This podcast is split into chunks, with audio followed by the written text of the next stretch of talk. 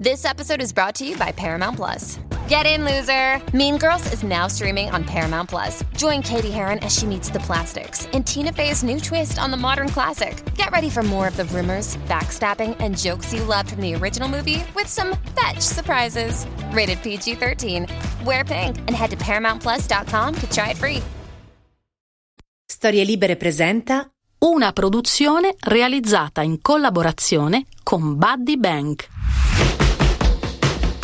L'America, o almeno quello che chiamiamo così da più di 500 anni, possiede un'epica del lavoro come strumento di costruzione della nazione. Non tutti i paesi ce l'hanno. L'Italia, per esempio, no. Non esistono grandi narrazioni popolari sugli eventi che hanno segnato la costruzione del nostro paese così come lo conosciamo. Non c'è un grande romanzo sulle miniere dove migliaia di uomini hanno trovato il minerale che cercavano, ma spesso anche la morte. Non esiste una narrazione popolare sulla costruzione dell'autostrada del Sole, che pure ha unito il nord e il sud, ha richiesto decenni di lavoro e ha intersecato le vite di milioni di persone. Nemmeno le bonifiche delle zone acquitrinose che hanno cambiato la faccia di interi territori sono mai state raccontate in modo da bucare l'immaginario collettivo e rifondarlo. Non c'è riuscito neppure Canale Mussolini, il romanzo di Antonio Pennacchi, che pure qualche anno fa ha vinto il premio Strega. È come se l'Italia avesse da raccontarsi intorno al fuoco solo storie private Oppure l'epica senza etica delle grandi organizzazioni criminali, la sola leggenda in cui negli ultimi 70 anni ci siamo riconosciuti tutti. Il Nord America ha invece l'epica della frontiera, della ferrovia e della corsa all'oro. Il Far West è stato consegnato all'immaginario mondiale da così tanti film e romanzi da aver convinto tutti, anche chi non li ha mai visti, che quegli scenari ci appartengano. Quelle speranze ci rappresentino e quelle conquiste ci celebrino. Conquiste da uomini, si intende, perché la miniera, la ferrovia e in generale tutto quello che succede nel Nord America dell'Ottocento non sono roba per signorine. Oppure sì. La Morgana di oggi il West lo ha cercato e lo ha conquistato a suo modo pioniera secondo le sue regole e puttana secondo quelle di tutti gli altri. Puttana, proprio così, prostituta, meretrice, donna di malaffare o comunque la si voglia chiamare nel registro perbenista di salotti che però in quel West non erano ancora stati costruiti. Lei comunque preferirebbe essere chiamata Pearl, Pearl de Verre un nome dal suono francese, metà gioiello e metà croissant, che però non era il suo. Benvenuti a Morgana. Sono io, l'uomo ricco. Storie di donne che non hanno avuto bisogno di sposare l'uomo con i soldi. Raccontate da me e Chiara Tagliaferri. Questa è la casa delle donne strane, diverse, scomode, controcorrente, forse antipatiche e a volte persino stronze, ma sempre libere fino in fondo di realizzare se stesse. Forse sono donne che non sposereste o non vorreste come amiche, però mettetevi l'anima in pace. Non sono mai stati questi i loro obiettivi. Vogliono piacersi, non compiacervi. Questo spazio si chiama Morgana perché le rappresenta tutte, un po' fate e molto streghe, belle e terribili insieme.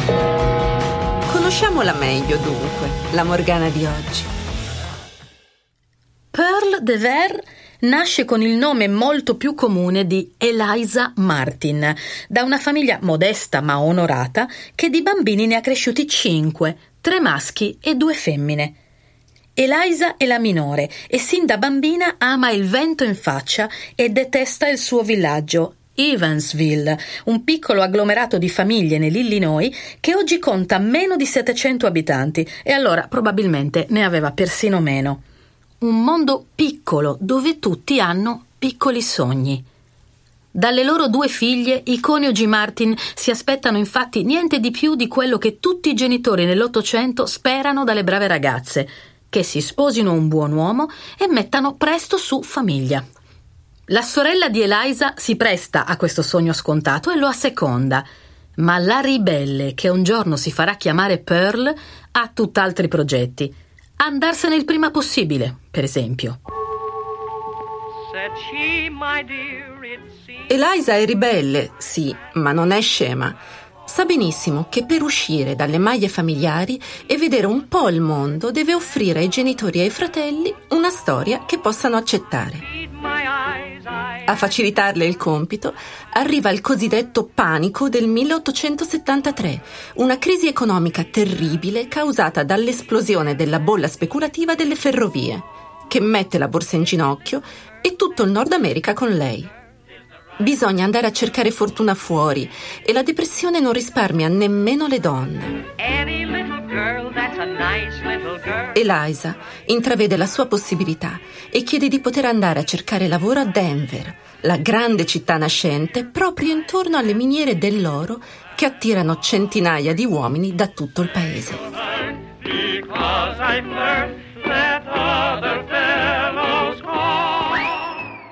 Va a fare la modista, dice, e nelle lettere a casa racconterà una Denver rassicurante e piena di gentiluomini e fanciulle alla moda che non vedono l'ora di andare da lei a farle rifare l'orlo delle loro belle vesti.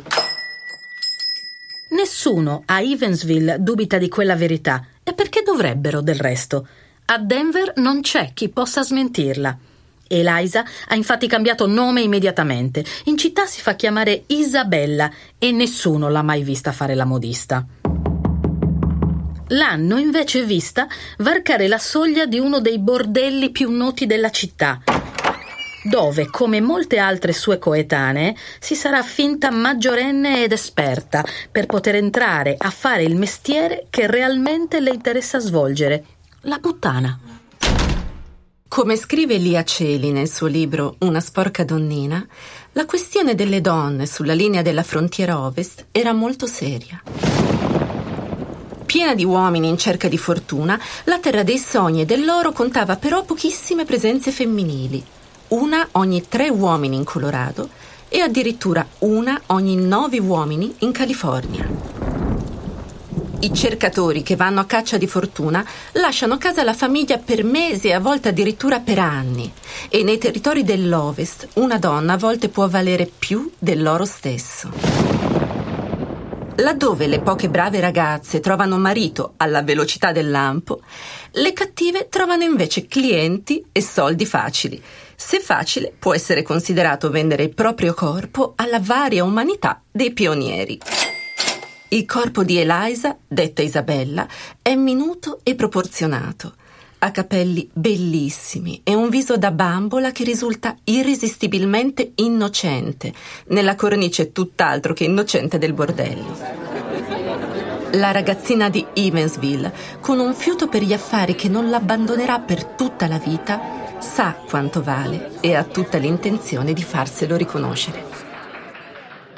Denver è un posto dove si invecchia in fretta, qualunque lavoro tu faccia.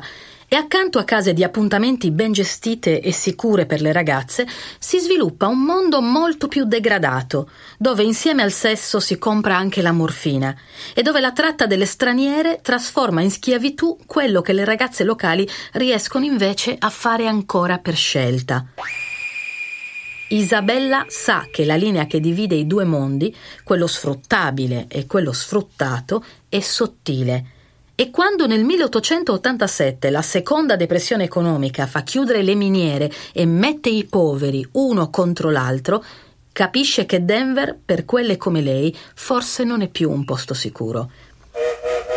Se ne va a El Paso, un Colorado meno corrotto e precario, ma stavolta non è sola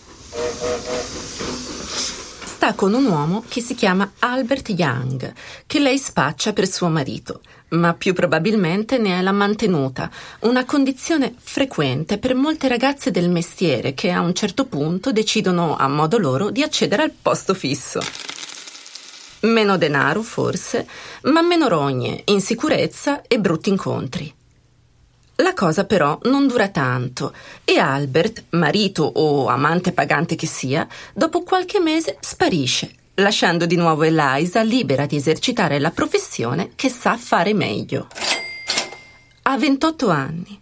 ma la sua bellezza completamente fiorita fa ora girare le persone per strada. Si è tinta i capelli di rosso, un colore che allora usavano solo le prostitute ed è in quel secondo giro di giostra che incontra Billy Deutsch, un avventuriero e giocatore d'azzardo professionista che se ne innamora e la convince a mollare tutto per andare con lui in Europa. Doveva essere molto innamorata Eliza per un viaggio così lungo.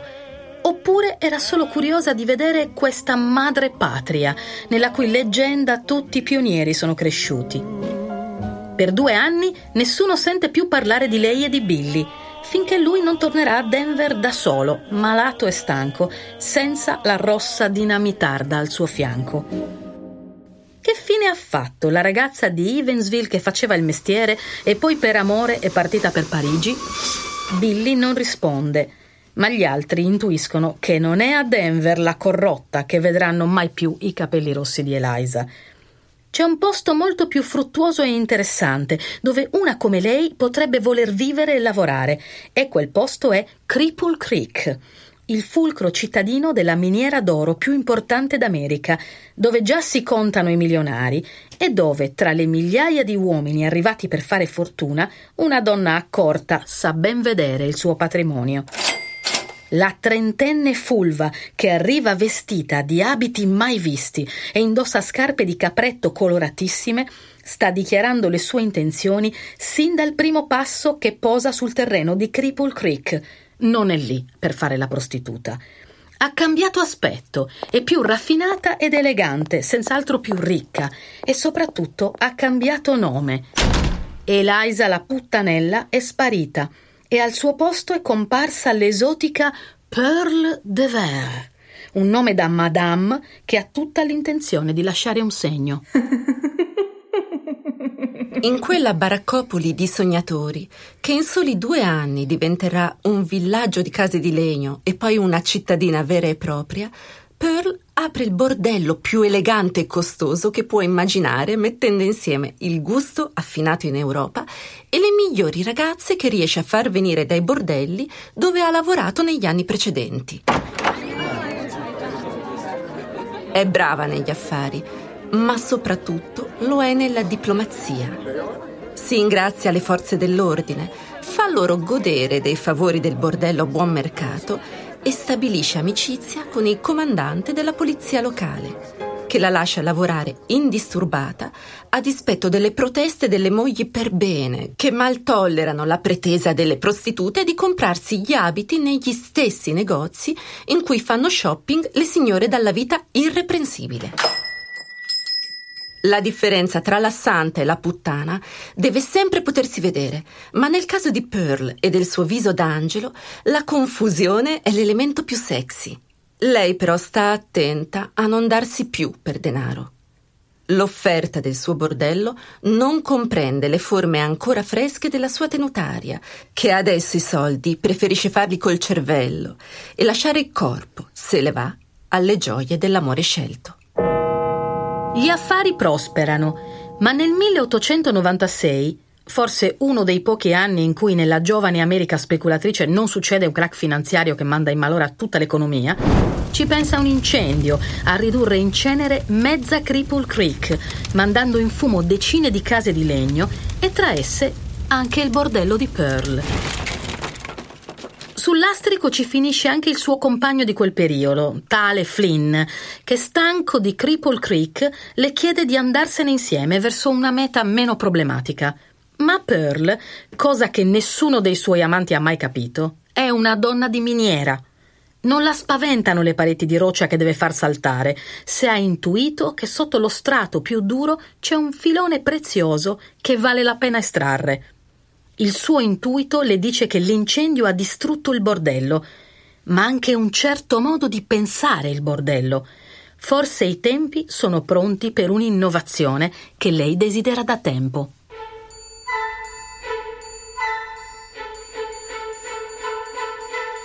Superato il dispiacere per l'edificio svanito, Pearl apre le tasche che aveva impinguato negli anni con il lavoro di maîtresse e ricostruisce da capo il suo piccolo regno.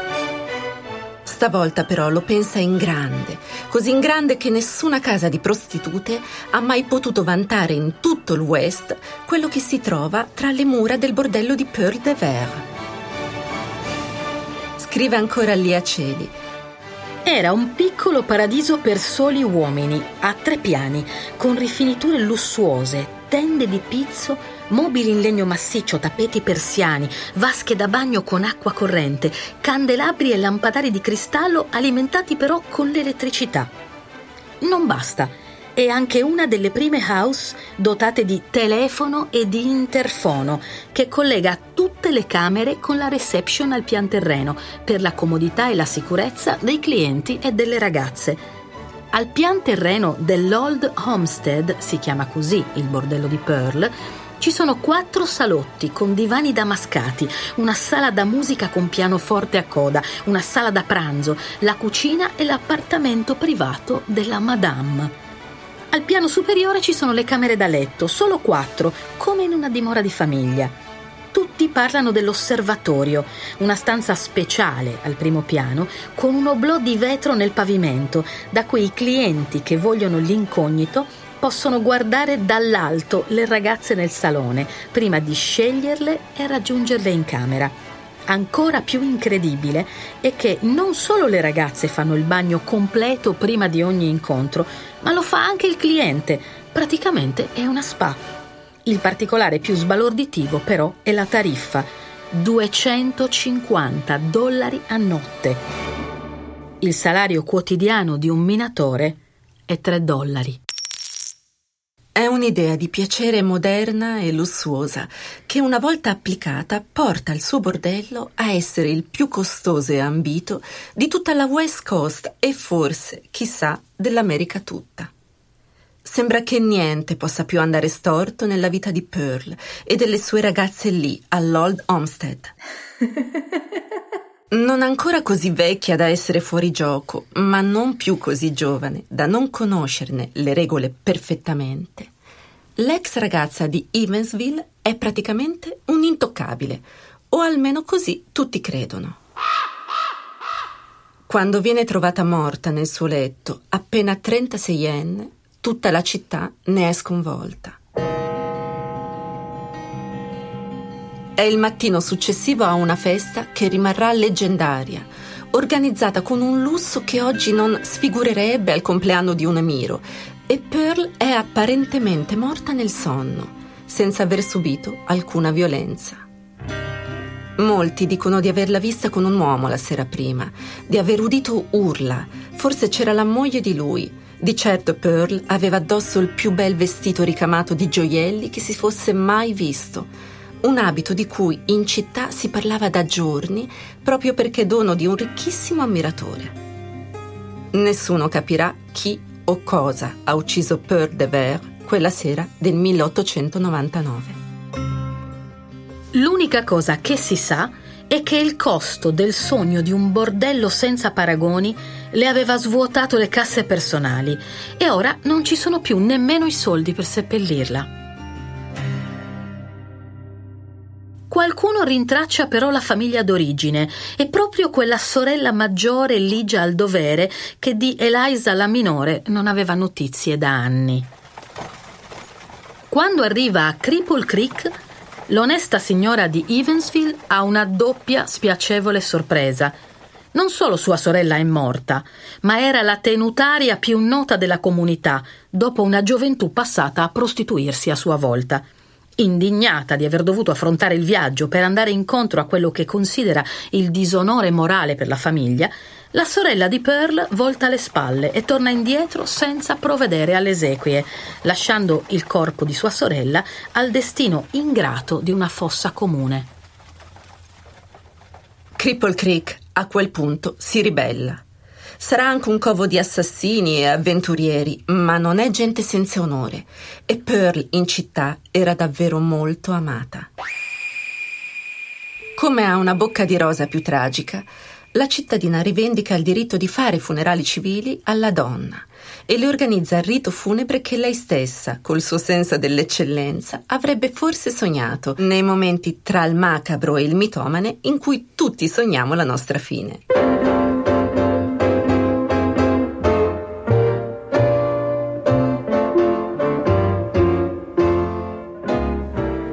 Re dei casinò locali, propone di vendere il famoso vestito rosa per pagarle il funerale, ma sarà una donazione anonima a coprire il costo, a patto che il vestito sia quello che Pearl si porterà nella bara. Il giornale di Cripple Creek pubblicherà un articolo in memoria e persino il parroco dirà dal pulpito che la prima pietra la può scagliare solo chi è senza peccato e a Cripple Creek di senza peccato non ce n'è davvero nessuno. La bara di Pearl arriverà in terra consacrata trainata da una carrozza con dei cavalli neri, seguita dalla banda paesana e da una folla così numerosa che la polizia deve intervenire per garantire l'ordine. Sul cartiglio della tomba viene inciso il nome Pearl, non quello di Eliza, che lei aveva rinnegato, scelto da una famiglia che verso di lei non era stata capace nemmeno dell'ultimo gesto di pietà. Seppellendo Pearl, l'epica della frontiera seppellisce anche se stessa. Il Novecento è iniziato, i capitali si stanno già spostando su affari meno pionieristici e le comunità, nate dagli scavi spregiudicati dell'oro e dei suoi traffici, si consolidano intorno a economie meno spudorate, diventando pian piano borghesi e moraliste. Non c'è più posto per i bordelli e la loro idea di splendore sensuale. Pochi anni dopo verranno dichiarati illegali, gettando la prostituzione in un ambito molto più degradato e nascosto, dove le ragazze saranno senza tutela e nessuna di loro potrà più sperare di affermarsi e diventare autonoma economicamente usando in proprio lo strumento estremo del corpo. Dal 1958 l'Old Homestead è diventato museo e oggi è possibile visitarlo. I suoi corridoi sono ancora tappezzati della carta da parati realizzata in Francia e fatta arrivare lì da Pearl alla cifra pazzesca di 134 dollari al rotolo, all'inseguimento di un'idea di bellezza su cui non si poteva risparmiare.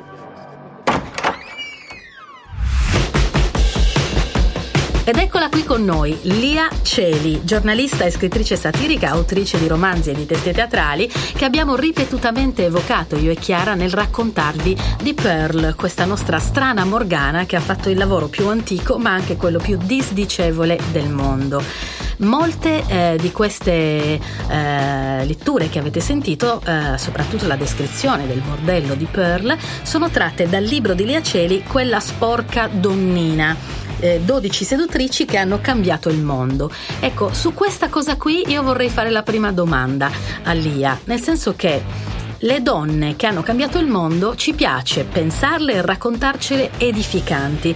Tu invece hai scelto 12 storie di donne che hanno fatto eh, la cosa che nessuno vorrebbe poter dire mia nonna faceva questo, mia madre faceva questo o una mia antenata che faceva questo, tantomeno si è abbinata a un'idea di rivoluzione e a un'idea di evoluzione della storia, se vogliamo. Perché hai scelto proprio le prostitute? Eh, beh, a parte che io vorrei avere nell'albero genealogico eh, una di queste donne straordinarie, del resto se ne ha una anche nostro Signore Gesù Cristo che discende dalla prostituta di Gerico Rab ed è scritto nella Bibbia, potrei averne una anch'io, perché no? Eh, però, eh, Michela, il mio, eh, il mio, obiettivo scrivendo questa, questa storia, eh, queste storie, era lasciar perdere le prime della classe, no? perché il femminismo sembra sempre una cosa da secchione, da, da, da studiose, da artiste, da donne particolarmente talentuose.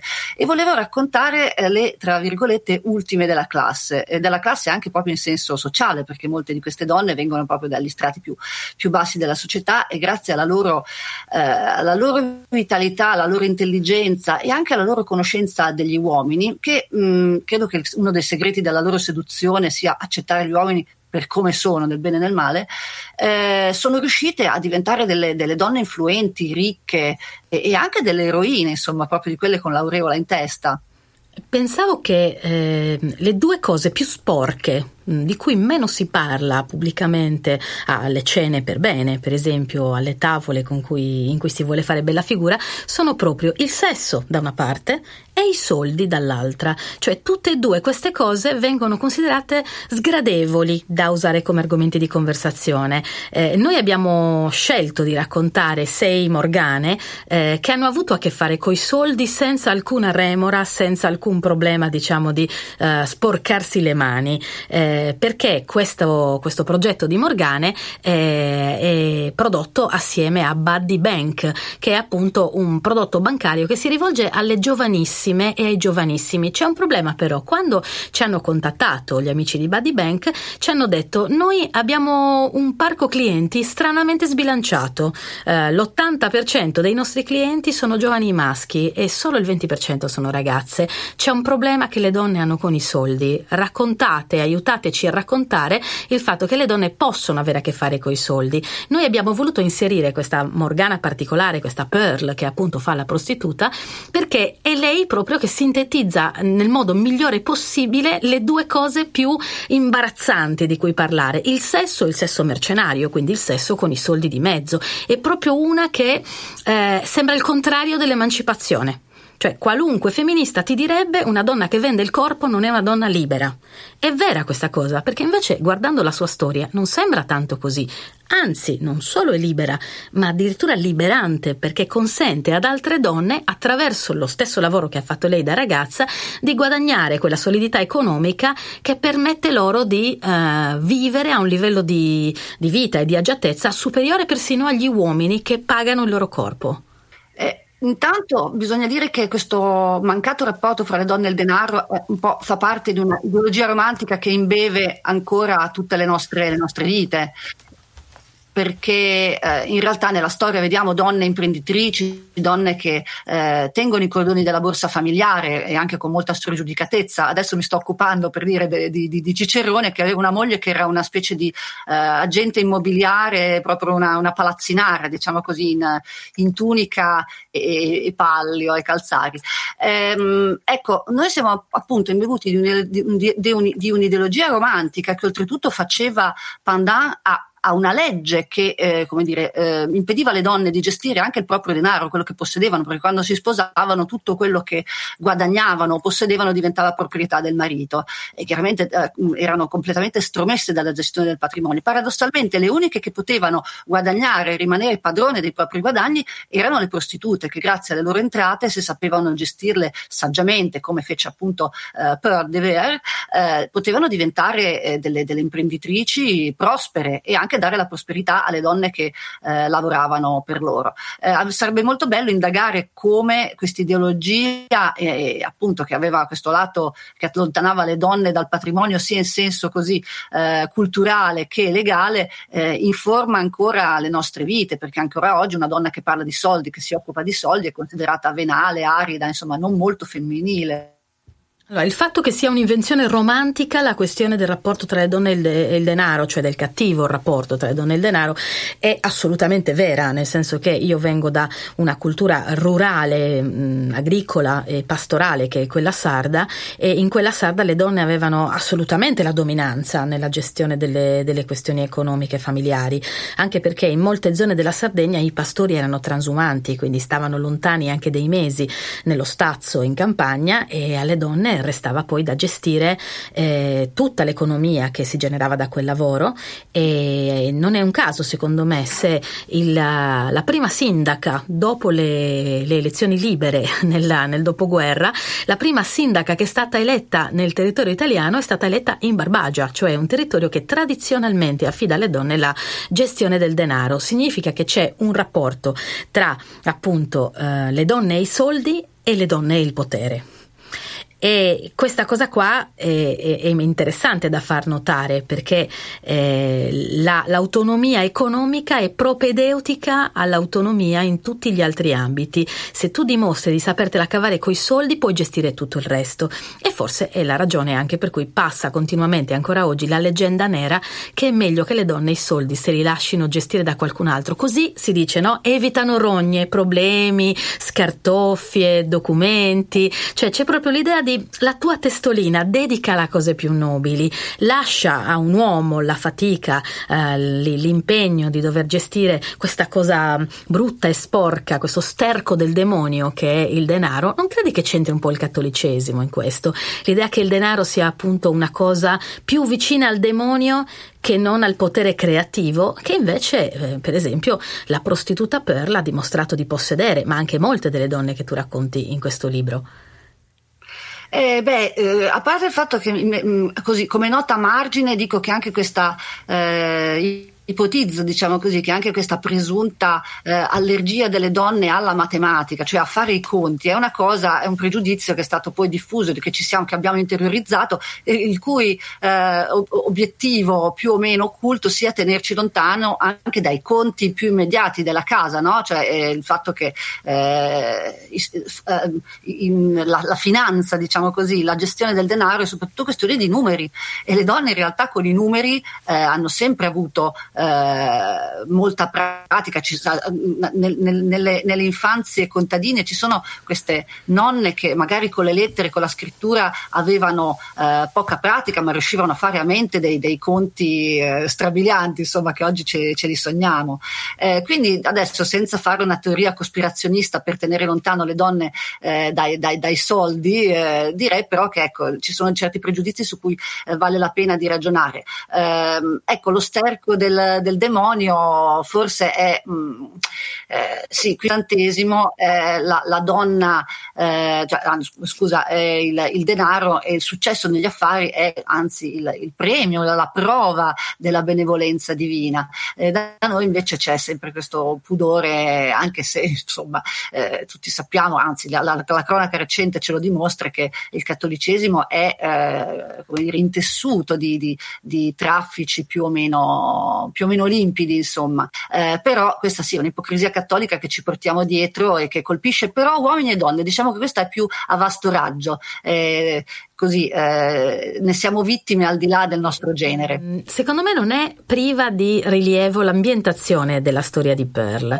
nel senso che all'inizio di questa puntata noi abbiamo detto che l'Italia rispetto all'America, l'America del, del Nord, eh, non possiede un'epica del lavoro nel senso che eh, mentre l'America ha appunto le storie di frontiera, la costruzione della ferrovia che ha generato tutto un mondo immaginario leggendario e storico insieme, la corsa all'oro, le miniere, insomma tutto quello che ha significato, noi abbiamo tutti in testa le avventure americane della, eh, della frontiera occidentale, mentre in Italia, dove pure non sono mancate grandi opere che hanno innervato il paese e lo hanno anche ma, mm, eh, portato dentro la modernità, come appunto la costruzione dell'autostrada del Sole, Sole, che è la spina dorsale tra il nord e il sud, la prima vera unità d'Italia è un'autostrada che arriva da Milano a Napoli, eh, oppure le miniere di zolfo, di sale, ma eh, anche le, le, stesse bonifiche dei territori acquitrinosi, cioè nonostante non siano mancate delle storie di di, di, di, di, rissemantizzazione del territorio, noi non abbiamo generato una visione leggendaria di noi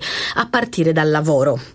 E questa cosa che um, eh, ci sia, che, che, il lavoro, che il lavoro nobility, come, come, si dice nel proverbio, noi non ci abbiamo mai veramente creduto. Infatti l'unica epica di cui l'Italia dispone al momento è un'epica criminale. Cioè noi possiamo raccontare solo le storie della mafia e della camorra. Se uno dovesse vedere la eh, classifica dei libri più venduti negli ultimi dieci anni, io scommetto che i primi cinque sarebbero libri che raccontano l'epica della criminalità. Possiamo raccontare la leggenda del malaffare, ma non quella del buon affare. E in questo senso c'è una cosa molto maschile, perché sia la criminalità che il mondo del lavoro strutturale sono in realtà dei mondi molto maschili. E, e, questa cosa mi ha fatto spesso pensare come una donna, se fosse stata coinvolta nella costruzione di un paese attraverso il suo lavoro, avrebbe potuto raccontare il paese. E il fatto che le donne manchino dal mondo del lavoro in Italia è anche un vuoto narrativo, è un dramma eh, di trama, non soltanto un, un, dramma economico, un dramma sociale e un dramma eh, di parità. Per molto tempo alle donne che sono state escluse dalla costruzione nobile di un paese, l'unico lavoro che è rimasto possibile è stato quello della prostituta. E, e, giustamente anche nell'epica americana le uniche donne che sono lì sono quelle che arrivano dopo che gli uomini si sono insediati e, oppure quelle che li accompagnano eh, prestando loro il corpo per, per, farli sentire meno soli. E c'è il, il tessuto della, della, del lavoro femminile, del, dell'unico possibile, è, è, tutto intrecciato al concetto di discriminazione, eh, per cui molte donne oggi ti direbbero in un mondo perfetto nessuna si prostituirebbe. Io non sono sicura che sia proprio così. Ho delle idee un po' confuse, devo dirti, sulla legittimità e sul potere emancipatorio della prostituzione. Certamente immagino che dopo che per un sacco di tempo gli uomini hanno fatto del nostro corpo quello che volevano, sarebbe assurdo dire che le donne non possono fare quello che vogliono del loro corpo.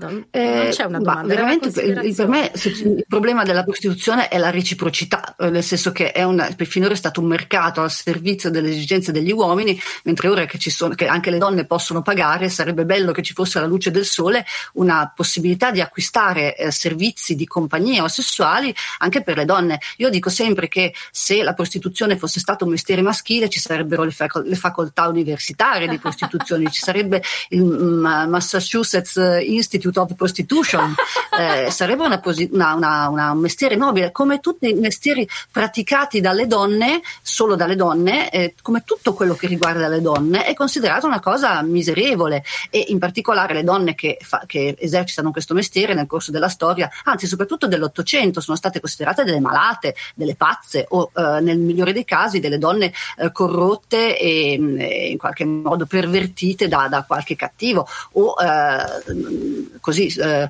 eh, fiaccate, abbrutite dalla povertà, che in molti casi, troppi casi è vero, ma comunque la, la, la, nel mio libro si raccontano 12 storie e sono solo 12 perché ce ne sono molte altre, un buon affare, qualcosa che poteva riscattarle da una vita ancora peggiore e, e hanno usato eh, sul lavoro, sulla, sulla, un tipo come Pearl de Ver non è sempre mobilitata, tant'è vero che pure sua sorella quando scopre eh, come si era arricchita la rinnega. Eh, però eh, anch'io mi rendo conto che in Italia non c'è c'è una letteratura in cui il lavoro viene raccontato e le conquiste, proprio le realizzazioni, vengono raccontate in maniera eroica. Un po' noi abbiamo mh, purtroppo il retaggio del fascismo che ha raccontato in maniera retorica e nazionalista eh, appunto queste, queste, queste, conquiste ci hanno un po' così messo eh, questo trionfalismo ecco per noi puzza sempre ha un, un, odore sospetto. Però è anche vero che nella letteratura eh, italiana eh, i lavoratori sono sempre raccontati come i vinti. Pensa ai Malavoglia pensa a tutta la letteratura dell'Ottocento che si doveva denunciare eh, le ingiustizie ma descriveva queste classi come delle vittime e, e, le vittime non piacciono a nessuno, per questo piacciono a uomini ma anche a donne le storie di criminali uomini e donne perché sono dei vincenti anche quando eh, periscono in conflitti a fuoco sono comunque dei vincenti, dei ribelli. Noi abbiamo una tradizione di povero uguale vittima, nessuno vuole identificarsi, ripeto, nella vittima. Bene, Lia, mi hai dato degli spunti, soprattutto quello dell'ipotetica fondazione di una università, il Massachusetts Institute of Prostitution, sarebbe una facoltà assai interessante da frequentare e forse insegnerebbe qualcosa anche ai maschi, appunto, non dico dei soldi di cui sanno già tutto. Ma ci andrebbero! di cui sanno già tutto per retaggio culturale, ma probabilmente qualcosa sul sesso, non dico sull'amore, ma sul sesso qualcosa potrebbe insegnarglielo. Ti ringrazio molto, ti ringrazio anche di aver portato alla luce introduce come una minatrice eh, le storie di queste donne disdicevoli e allo stesso tempo ragguardevoli, almeno per noi e per il nostro concetto di Morgana.